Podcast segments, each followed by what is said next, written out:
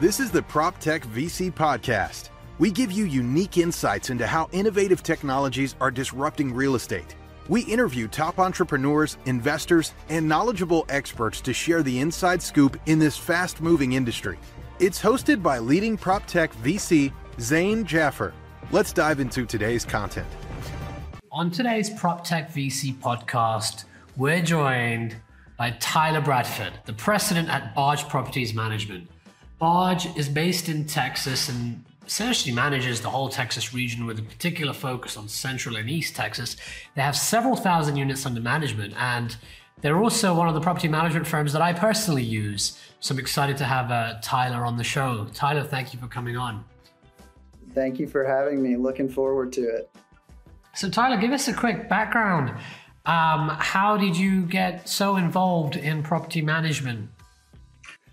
So, property management, I was initially interested in just real estate and business and found myself at a young age 15 16 wanting to learn more about it. And the best way to do that was from the ground up and learn what how what goes into it from the maintenance standpoint. So i started by just working at some of the properties um, around town during the summers, cleaning, painting, and then started doing make readies and learning how to get a unit ready for the next resident. And that led, into learning about the management process and leasing and the numbers and kind of getting into the nitty gritty and by that time, I was ready to go to college and realize that I wanted to make real estate um, kind of a long term career choice. So, really tried to learn all the different aspects um, of property management, and that's kind of led me to where I am today of learning the various kind of regions and specifics you know, there's a couple of paths people have going into property management. It might be that you're an investor and you bought a single family rental and you want to save money and you want to mm-hmm. take on the uh, crazy task of managing it yourself. But really, it's not much work if it's one or two units. And then eventually you get more and more units and your friends ask you if you can manage theirs. And before you know it, you've got a small portfolio. On the other hand, you could be an owner, and I know you have interesting perspectives on this because of the history of Barge, but you can be an owner and you might decide, you know what, I'm tired of working with other property management firms. We think we can do better ourselves because we do things our own way. And so you, you just simply take over at that point. Um, or you can get a job in a property management firm at different levels. Um, but going into real estate, doing the maintenance, doing the hard labor, that's a really interesting path. What, what did that give you? And what view do you have about the ideal way for someone to uh, enter the real estate segment and property management in particular? So that's a that's a great point. I think for me starting off at that level at the time, I mean, I I didn't necessarily want to do that. I didn't want to paint in the Texas heat and power wash all day, but now I've kind of learned that it was very valuable because now in the position I'm am, am in, that's more of supervising um, property managers, and that filters down all the way to the maintenance. It helped me learn kind of firsthand what to do, what not to do. So then I know what to expect from employees and um, at that level and what is a good way to go about maintenance work. Um, and you really kind of learn from the ground up. And so that's kind of why I took that path. But a lot of people, I would say, don't take that path. They kind of know based on their personality of either I'm really good with people and marketing and advertising. And so I want to become a leasing agent. And then once they start doing that, they might realize, okay, the next step is I'd like to become an assistant manager and work my way up towards being a manager of a whole property. And the same thing can go for maintenance. A lot of people will start just as kind of a make ready technician or a porter such as I did, and then work their way up from there to um, kind of running the whole show on the maintenance end. So those are those are kind of the two ways I would see people initially start if they're brand new is either on the maintenance side starting with make ready or as a leasing agent on more of the office um, side of the operations. You know, having run a technology company myself, I can attest there's multiple paths into success, whether it's running your own property management firm or running your own high tech company. I mm-hmm. definitely, after I sold my company, I, I learned to code because I felt I was at a tremendous disadvantage when you're hiring you know, a company that relies on technical engineering talent. And if you can't code, you're relying on their estimates. And right. when you ask for something that's out of scope, you don't appreciate the practical nature of shipping product. I'm imagining that you going in at the ground level, doing the power washing, the Texas heat, and painting mm. must have given you a unique perspective, a perspective around renovations and what it takes.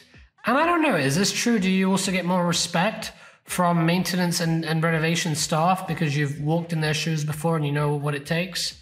Yeah, and I think it cuts both ways because they understand if they know my background, they know that, hey, I've done this before. And so they don't try to kind of um, get by easy because they, I tell them, hey, I've done this, I've been in your shoes, and no. But it also creates a respect level um, that I have for them because I know that it can be very tough. It can be very tiring. It's a it's a taxing job and um, there's a lot that goes into it and things are always breaking things are always needing to be fixed there's always turnover and um, new make readies to be done. And so it just it creates an interesting relationship because you're able to connect with those employees. And i think there's really a respect that goes both ways. Tyler tell us a bit about the owners who decide to take on property management themselves, and maybe a bit about Barge here as well, because that's what makes you guys pretty unique. Um, why do some firms decide to take it on themselves, and how, how should an investor or real estate owner decide whether they want to outsource property management or whether they want to make it part of their core competence? Right.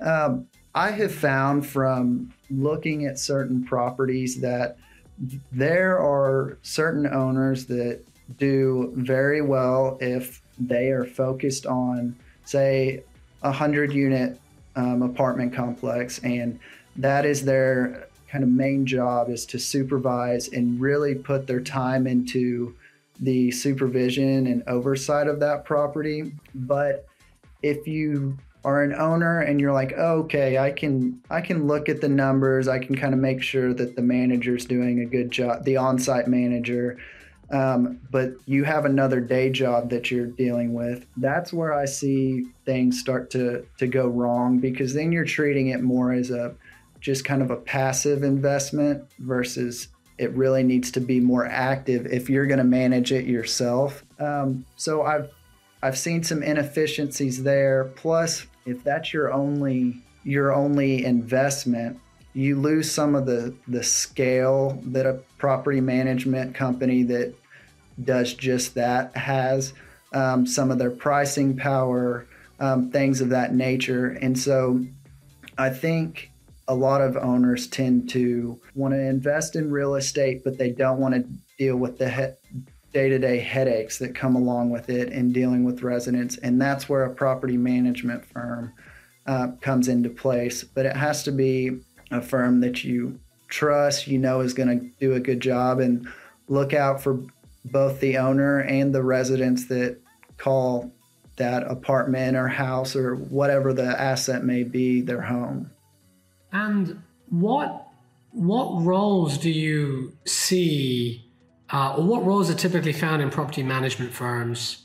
So, you've you've kind of got it segregated into two camps. You have the on-site personnel that at each, if we're talking apartments, at each apartment complex, um, you'll have a maintenance staff there um, that can be a porter make ready person that primarily paints, picks up the grounds, helps out in kind of the lower level maintenance activities. Then you can have an assistant maintenance that will do the porter's job plus some work orders. Then you've got your lead maintenance that ensures that everything on the property is running really well. He's usually certified to work on HVAC systems and that nature of kind of higher level issues. Then in the office, you typically have a leasing agent um, that will show units and show property, and then an assistant manager that again will will show property as well, but will do some more administrative functions to help the manager. And then you have your property manager that really oversees everything down to the porter. Make sure that the property is just running as smoothly and as efficiently as possible. And there are a lot of things that go into that role. Um, then you kind of step up to a little bit more of a, a corporate level of a supervisor. And the supervisor typically will oversee a certain region, uh, geographical region. And I have found that to not overload a, a regional manager, you typically want them to have between five and six properties if we're talking multifamily or self storage. And that keeps them very efficient and where they're not overloaded, they can actually pay attention to the property and give it the care it needs. And then from there, you kind of go up to a vice president role that is overseeing those regionals and then on up to president of the company and general ownership. And at what level um, does an owner engage with a property management firm? Uh, who who is the day-to-day contact, and who helps the owner figure out if uh, you would be a good fit for their needs as a property manager?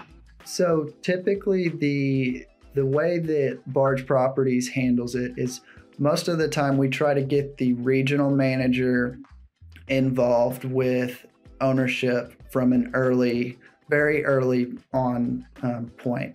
Um, the vice president or president might be the first contact a lot of the time, but then try to bring the regional manager in as early as possible so ownership knows them, is comfortable with them, feels comfortable coming to that regional manager supervisor with questions, concerns they might see on a report um, anything of that nature, they have that relationship. Um, and the regional should be very, um, very knowledgeable about what's going on at the property level. So